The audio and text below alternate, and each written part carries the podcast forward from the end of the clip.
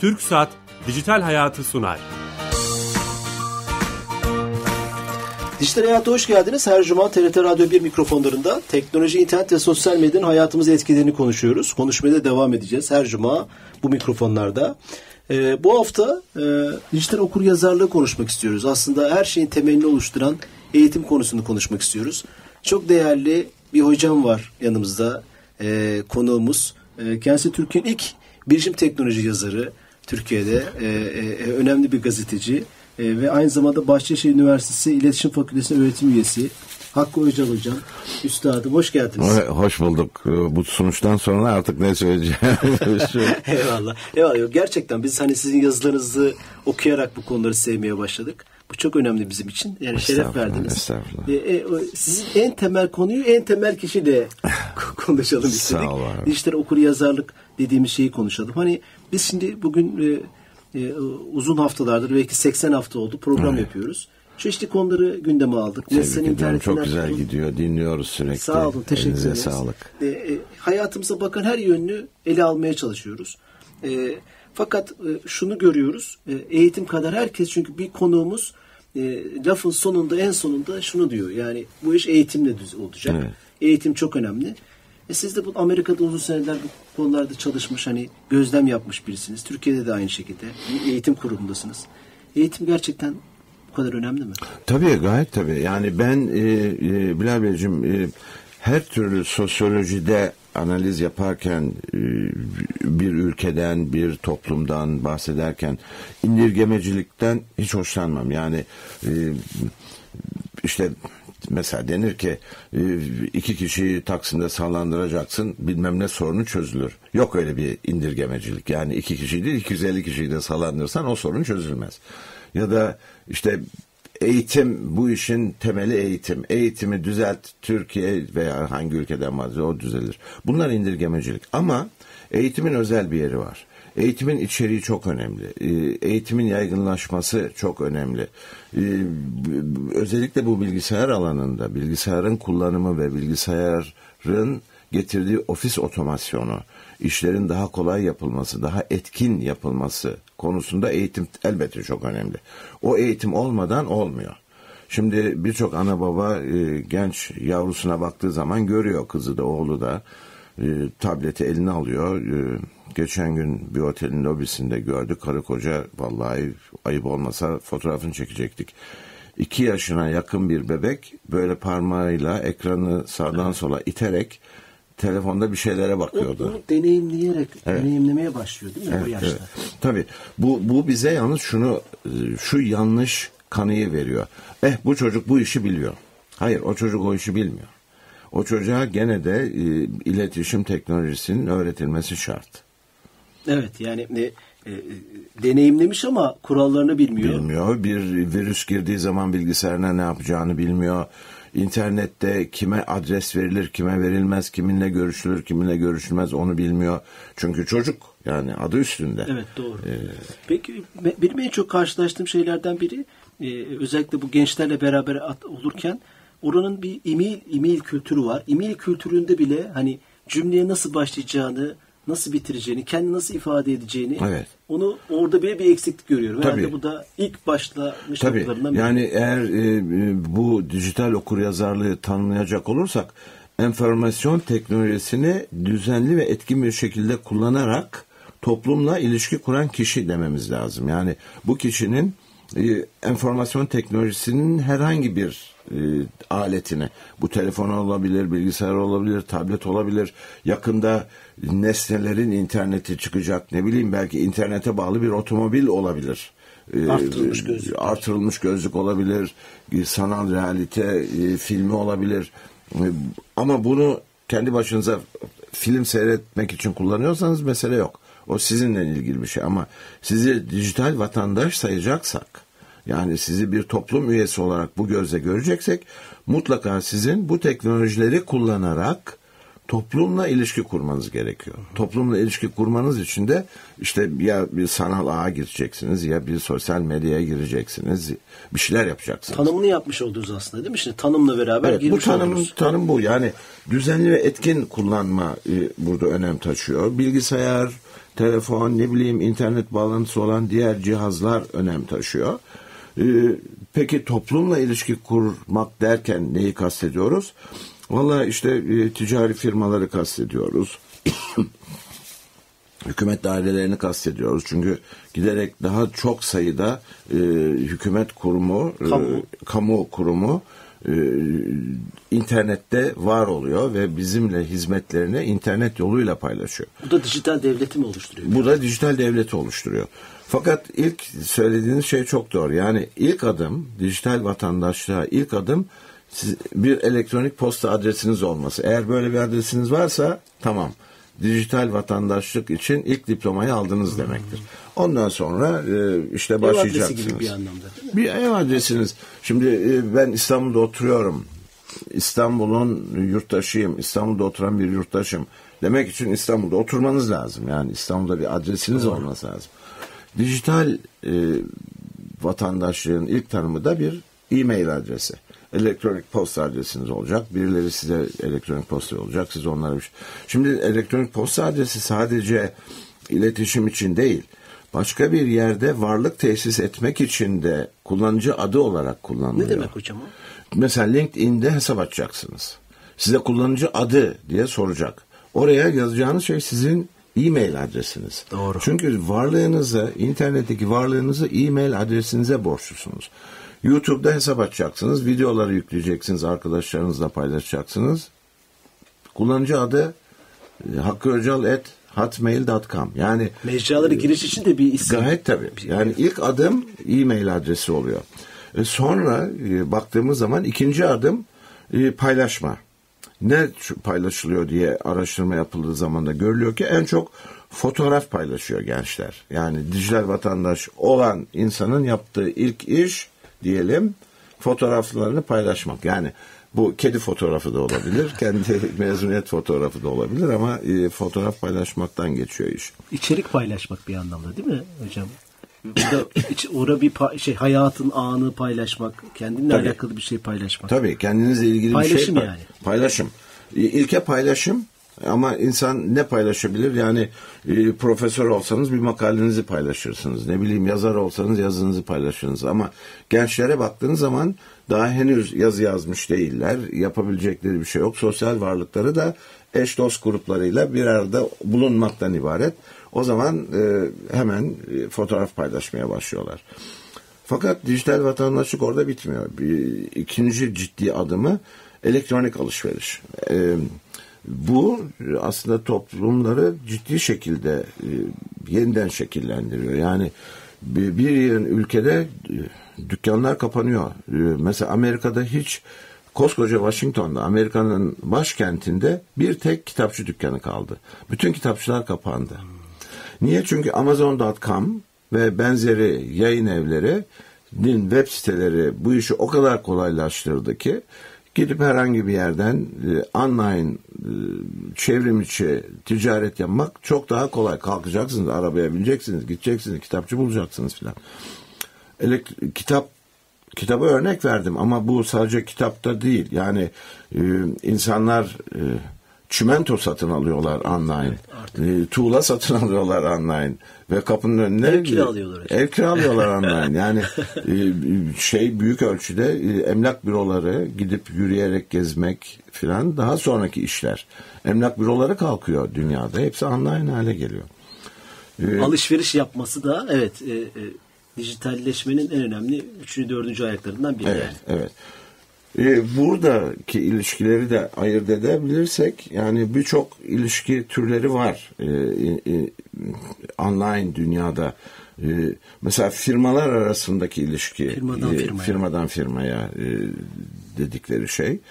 Ee, firmalarla tüketiciler arasında bir ilişki var. Ee, Onun da hep hukuki şeyleri var değil mi? Hak ve sorumlulukları var hocam. Onları da minimum düzeyde bir vatandaşın bilmesi lazım. Mesela Tabii haklarınız neler bilmek zorundasınız. Sorumluluklarınız neler bilmek zorundasınız. Ee, çocuğum yanlışlıkla satın almış diyemezsiniz. Yani e, eğer öyle bir e, ticaret sizin bilgisayarınızdan, sizin kredi kartınızda yapıldıysa adam malı gönderiyor size. Şu olabilir. Sizin hiçbir inşaat işiniz yoktur ama birinden 50 kamyon tuğla sipariş etmişseniz e, iddia edebilirsiniz. Yani bu gördüğü gibi hata olmuş filan diye. Ama çocuğum istemiş ben bunu ödemiyorum diye bir şey yok dünyada artık. Kredi kartı geçmiş. Siz bu ticareti yapmışsınız. E, dolayısıyla tüketiciler haklarını ve sorumluluklarını iyi bilmek zorundalar. nasıl gerçek yaşamda yani sokaktaki yaşamda birçok şeyi biliyoruz, öğrenmeye çalışıyoruz. Aynı şeylerin tanımların dijital taraftaki karşılıklarını da bilmemiz lazım. Aslında dijital okur yazarlık bir de, bu, bu demek Bu yani. tabii yani şimdi e, dijital vatandaşlığın getirdiği sonuçlar var. Dijital okuryazarlık. E, işte haklarınızı, sorumluluklarınızı bileceksiniz. Ne yapabilirsiniz, ne yapamazsınız bileceksiniz. E, forum gibi herkese açık yerlerde, Twitter gibi herkese açık yerlerde e, kime nasıl hitap edeceğinizi bileceksiniz. Yani küfredemezsiniz. Yani sokakta bir adamın birine e, kolundan tutup çevirip hakaret edebilir misiniz? Edemezsiniz. Karşılığı olur ederseniz de. Bir tabii, karşılığı. Çok kötü bir karşılığı olabilir. Yani gözünüzü çıkartırlar falan. Yani e, e, insanoğlu böyle. Dolayısıyla aynı şeyleri e, e, Twitter'da da yapamazsınız. Twitter'dan çok önceleri hatırlayacaksınız. E, billboardlar vardı. Oralarda da chat odaları vardı Evet. filan. E, Öyle chat odaları için ben e, Byte dergisine bir yazıda şey yazmıştım. İlke şu olmalı. E, annenizin önünde söyleyemeyeceğiniz bir şeyi chat odalarında söylememelisiniz. Yani e, sen bana arkadaş ikimiz beraberken istediğini söyleyebilirsin. Arkadaşımsın, liseden arkadaşımsın, beraber aynı okula gidiyoruz. Ama ya senin ya da benim annem orada ise ikimizin de davranışı Ya farklı bunu oluyor. çıkarıp aslında her yere yazmak lazım. Annemizin yanında söyleyemeyeceğimiz bir şeyi kimsenin yanında evet. Onun yanında söyleyebiliyorsak söyleyelim. Tabii. Ana felsefe. E, Tabii. E, ne bileyim anneni ikna edebilirsin. Anne çok kızdım bilmem ne oğlum haklısın, kızım haklısın derse okey. Ama e, demek ki annenin önünde söyleyemiyorsan hiçbir yerde söyleme. Çünkü bu birilerini kızdıracak. Birilerini küçük düşürecek. Birilerini onun kendi topluluğu önünde mahcup olmasına sebep olacaksın. E, o da kızacak. Ve sana e, o kızgınlıkla cevap verecek. Artık arada iletişim yok. Kızmak, sevinmek bilmem ne filan gibi hisler girdiği zaman devreye duygular e, mesajın önemi kalmaz. Doğru. E, bu, bu, dolayısıyla e, e, böyle bir ilkeye Belki dikkat de etmek hocam bu zorundayız. özellikle sosyal medya, medya e, fi- kullan şirketlerin veya mecralarının kullanıcı sözleşmelerini biraz göz atmak, okumak lazım. Mesela benim çok dikkatimi çeken şey içerikten yüzde yüz e, hesabın kendisi sorumlu. Hani o yazdı, bu yazdı, ben yazmadım gibi şeyler kesinlikle geçerli değil. Hesap Tabii kapalı değil. bile olsa Gayet onu çok net gördüm. Gayet Konya'da bir şey okudum. İzninizle onu paylaşayım. Bir Konya'da olan bir hadise. Bir öğrenci din kültürü öğretmeniyle bir tartışma yaşıyor Facebook üzerinde. Din kültürü hocası da onu e, dava ediyor. E, hakim de kullanıcı sözleşmesini okumuş. Genç bir hakim sanırım. E, diyor ki bu şeyi sohbete katılan ve o şeyi like eden yani beğenen kişileri de davalık ediyor. Şu an 24 kişiyle dava sürüyor. Yani iki kişi tartışıyor, 22 kişi de 22 kişi de beğenmiş. O beğenenler de davaya. Tabii o. Çok beğenmek bir konu. minnacık bir kalp işaretini tıklamak gibi geliyor bize ama Evet. o bir ifadedir. Yani bir ifadede bulunuyorsunuz. Ben bu mesajın içeriğini paylaşıyorum. Ben bunu beğendim. Hoşuma gitti. Çünkü e, siz o kalbi tıklamakla e, sadece onu yazana karşı bir fikir beyan etmiyorsunuz. Sizi takip eden insanlara, eden etmeyen insanlara karşı bir listede Hakkı Öcal şu şu şahsın şu şu konulu mesajını beğendi diye mesaj gidiyor. Yani siz bir manada adamın söylediklerini onaylamış oluyorsunuz. Ben sizin söylediğiniz her şeyi onaylarım. Ee, ama e, bilemediğim, tanımadığım insanlara gidip de lafı hoşuma gitti diye onay vermemem lazım. Arkasından çok yanlış bir şey çıkabilir. Şahıs çok yanlış bir şahıstır. Evet orada e, e, internette e, e, kadınım diyenler erkek, erkeğim diyenler kadın çıkabiliyor. e, liseliyim diyenler e, ipsiz sapsız adamlar çıkıyor yani. Sen liseli arkada bir genç liseli çocukla kendi yaşıtınla konuştuğunu sanıyorsun. Ama onun arkasında ne bileyim bir pedofil olabilir, Evet, kötü niyetli insanlar olabilir. Gene mesele e, analara babalara dönüyor. Yani eğitim eğitim eğitim dedik ya. E, ama bu eğitimin okulu yok. Bu eğitimin okulu e, Evet aslında kritik soru olmalı Tabii. mı hocam? Olmalı tabii. Olmalı. Olmalı ve e, ülkemizde de e, bir tarihte bu e, IT hocaları, e, in- information technology, bilişim tekno- teknolojileri dersleri kondu. Sonra kaldırıldı. Niye? Çünkü bir takım eğitmenlerimiz gözlemlediler ki aa yeni nesil bilgisayarı çok iyi biliyor. Eline telefonu ver, tableti ver, tıkır tıkır girsin çıksın. Öyle olmuyor ama. E, O çocuk onu kullanmayı biliyor fakat onun getirdiği sosyal etiketleri bilmiyor, davranış kurallarını bilmiyor, teknik kuralları bilmiyor. Ne virüstür, ne e, e, insanı kandırmak üzere ortaya atılmış bir e, oltadır, yemdir. Bunların farkına varması lazım. Bir yeni teknikler var.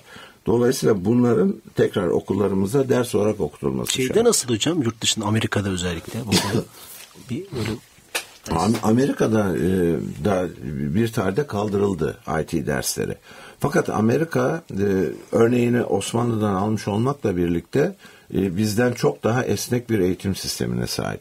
Biz eğitimi milli yapalım derken merkezi yapmış vaziyetteyiz. Dolayısıyla Türk eğitim sisteminin IT derslerini kaldır, yeniden ko- koy demesi bir transatlantiğin okyanusta dönmesi gibi. Yani e, bir transatlantiğin e, 180 derece dönmesi için e, 35 kilometre yol gitmesi gibi 35 mil yol gitmesi gerekiyormuş. Aynı hesap. Türk Milli Eğitimi bu yanlışlığı fark edip de döneyim deyinceye kadar zaman geçiyor. Amerika'da hemen ertesi sömestr biz bir hata yaptık dediler. Bu dersleri kaldırmakla hata ettik. Bu çocuklar bu işi bilmiyor. Sadece kullanmayı biliyor, deneyimlemeyi biliyor ama e, bir adım ötesini bilmiyor. Dolayısıyla dersler tekrar kondu. Çünkü Amerika'da eğitim sistemi e, ilçe hatta nahiye düzeyinde organize edildiği için e, minnacık kurallar toplanıp hemen e, Karar. tamam bu şeyde bu sömestr kaldırdık gelecek sömestr tekrar koyalım şu dersi efendim bize ne, ne kadar işte nahiye çapında bizim e, 35 okulumuz var 35 e, IT hocası Lazım. almamız lazım ver ilanı gelsin insanlar seç en güzeline yürü git Türkiye'de öyle olmadı Türkiye'de e, bu işe mil- milli eğitimin yeni reorganizasyonu çerçevesinde mutlaka el atması gerekiyor. Eyvallah. Şey hocam ne ne söylersek sonuçta derste eğitime geliyor. Yani, Tabii, yani tabii, gayet konuya tabii. devam etmek anlamında ve siz e, ilişkiyi anlattınız ve sonuçlara aslında konuşmuştuk. Hani e, dijitalleşmeyle beraber dijital vatandaşlık, dijital devlet ve okuryazarlığın sonuçları dört başlıkta mı topluyoruz hocam? Şimdi evet dört başlıkta toplamıştık bunu biz bir çalışmada. Bir kere e, dijital devrim sayesinde toplumda e, ciddi bir e, fırsat eşitliği doğdu.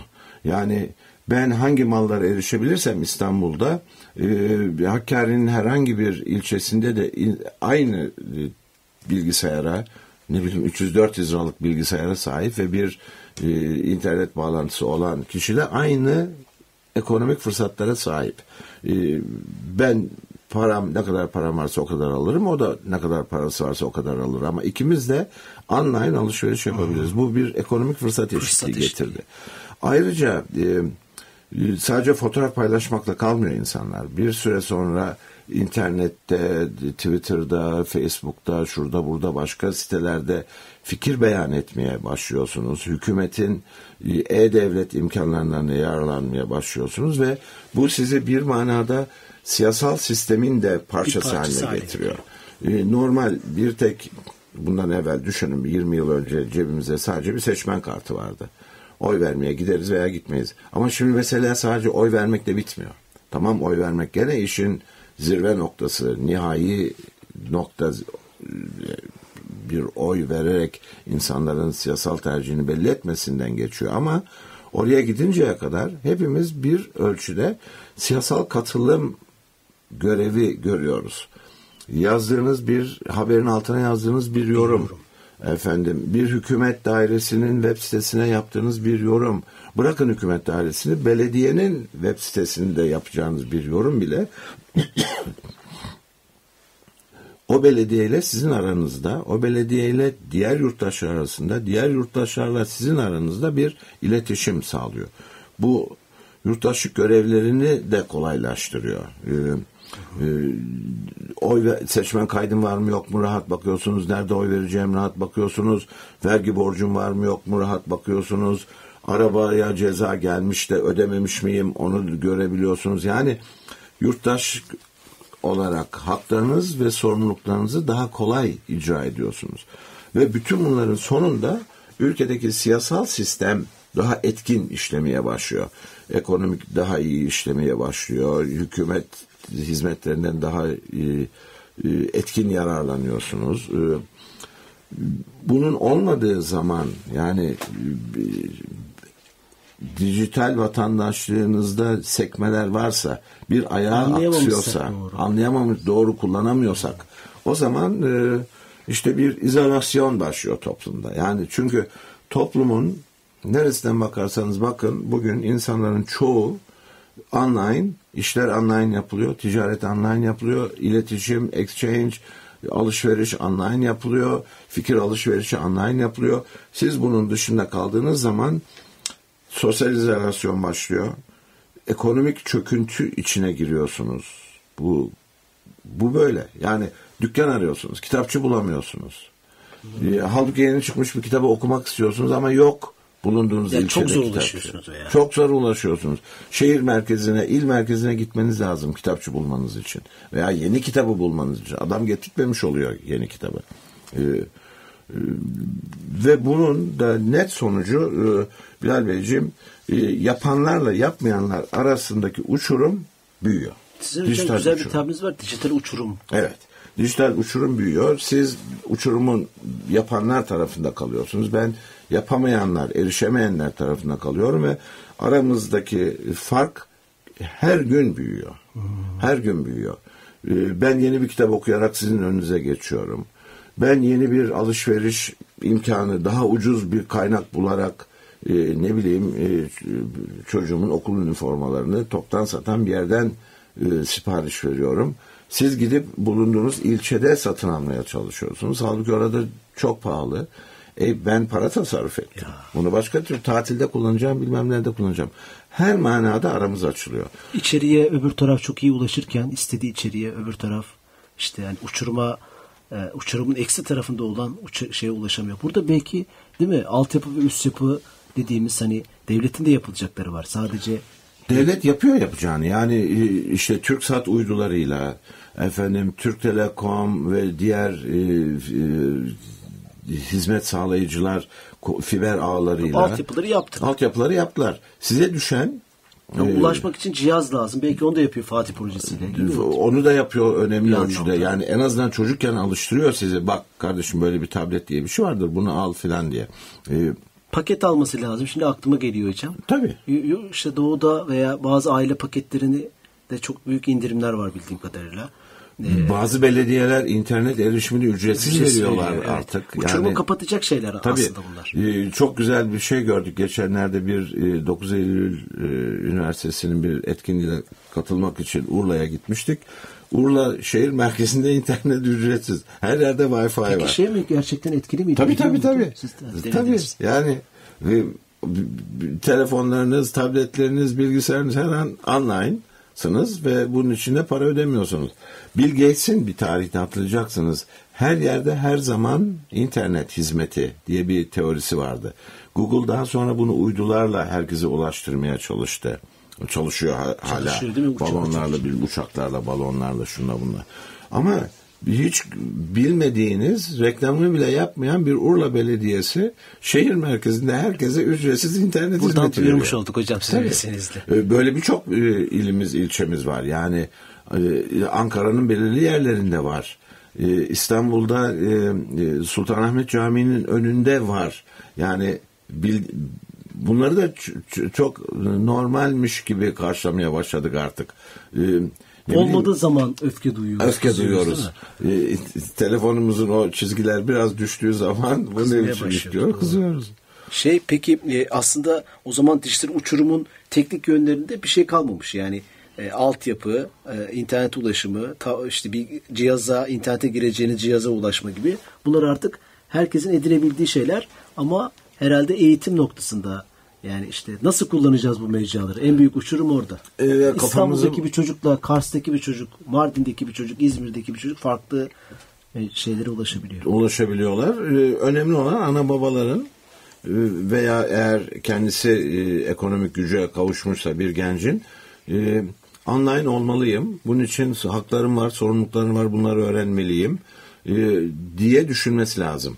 E, işte bunu da sağlayan şeylerden birisi sizin bu programınız gibi programlar. Yani radyolar, televizyonlar bunu e, bildirmeli, duyurmalı, daha çok duyurmalı, altını daha çok çizmeli, belirtmeli ki insanlarımız da tamam demek ki böyle bir imkanlar var. Ben bana da var. Ben de girmeliyim diye e, kafalarını kararlarını verip e, fikirlerini oluşturup bu işe büyümeye Sizin bassınlar. hocam önemli bir kurumda hem rektör danışmanlığınız var hem de öğretim Evet, Bahçeşehir Üniversitesi'nde. Evet, Bahçeşehir Üniversitesi'nde. Siz mesela üniversitede kurumunuzda böyle bu, bu tip şey Ee, e, Bilal Beyciğim, e, üniversite bu iş için biraz geç, Geç bir aşama olabilir. E, ama e, mesela Bahçeşehir'e de e, varlığını Kolejleri var kazandıran e, kolejlerde, e, Uğur Eğitim Kurumlarında e, ve benzeri e, birçok e, diğer eğitim kurumunda, lise e, düzeyinde, e, orta ortaokul, hatta ilk öğretimin hepsinde bunun öğretilmesi lazım. Hocam. Hocam e, ben buradan hani sizin Twitter adresinizin de mutlaka takip edilmesini e, dinleyicilerimizden isteyeceğim. Çünkü çok e, orada hem bu konularda paylaşımlar yapıyorsunuz. Evet. Hakkı Öcal. E, Hakki ama Hakkı Öcal yani e, İngilizce tabirler. noktaları yok. Ocal. Tamam. Oradan tek takip kelime. edelim hocam. Twitter'da, Facebook'ta buluşmak üzere inşallah. İnşallah. Hocam çok teşekkürler. Ben teşekkür E, hasta hasta ederim. sizi getirdik buraya. Ben teşekkür ederim. tekrar Sağ geçmiş olsun. Dijital okur yazarlığı konuştuk uzun uzun. Neler yapmamız gerektiğini, e, eğitimin önemini konuştuk. E, özellikle mecralarda kullanıcı sözleşmesinin okunması o konusunu konuştuk. E, ben Bilal Eren, yapımcım Kenan Bölükbaş, teknik yönetmenim Nihat Tuna ile beraberdik. Haftaya yeni konu ve konuklarla beraber olacağız. Tüm geçmiş e, bölümlerimizi YouTube kanalımızdan, Dijital Hayat TV YouTube kanalımızdan ulaşabilirsiniz. İyi hafta sonları, hoşçakalın.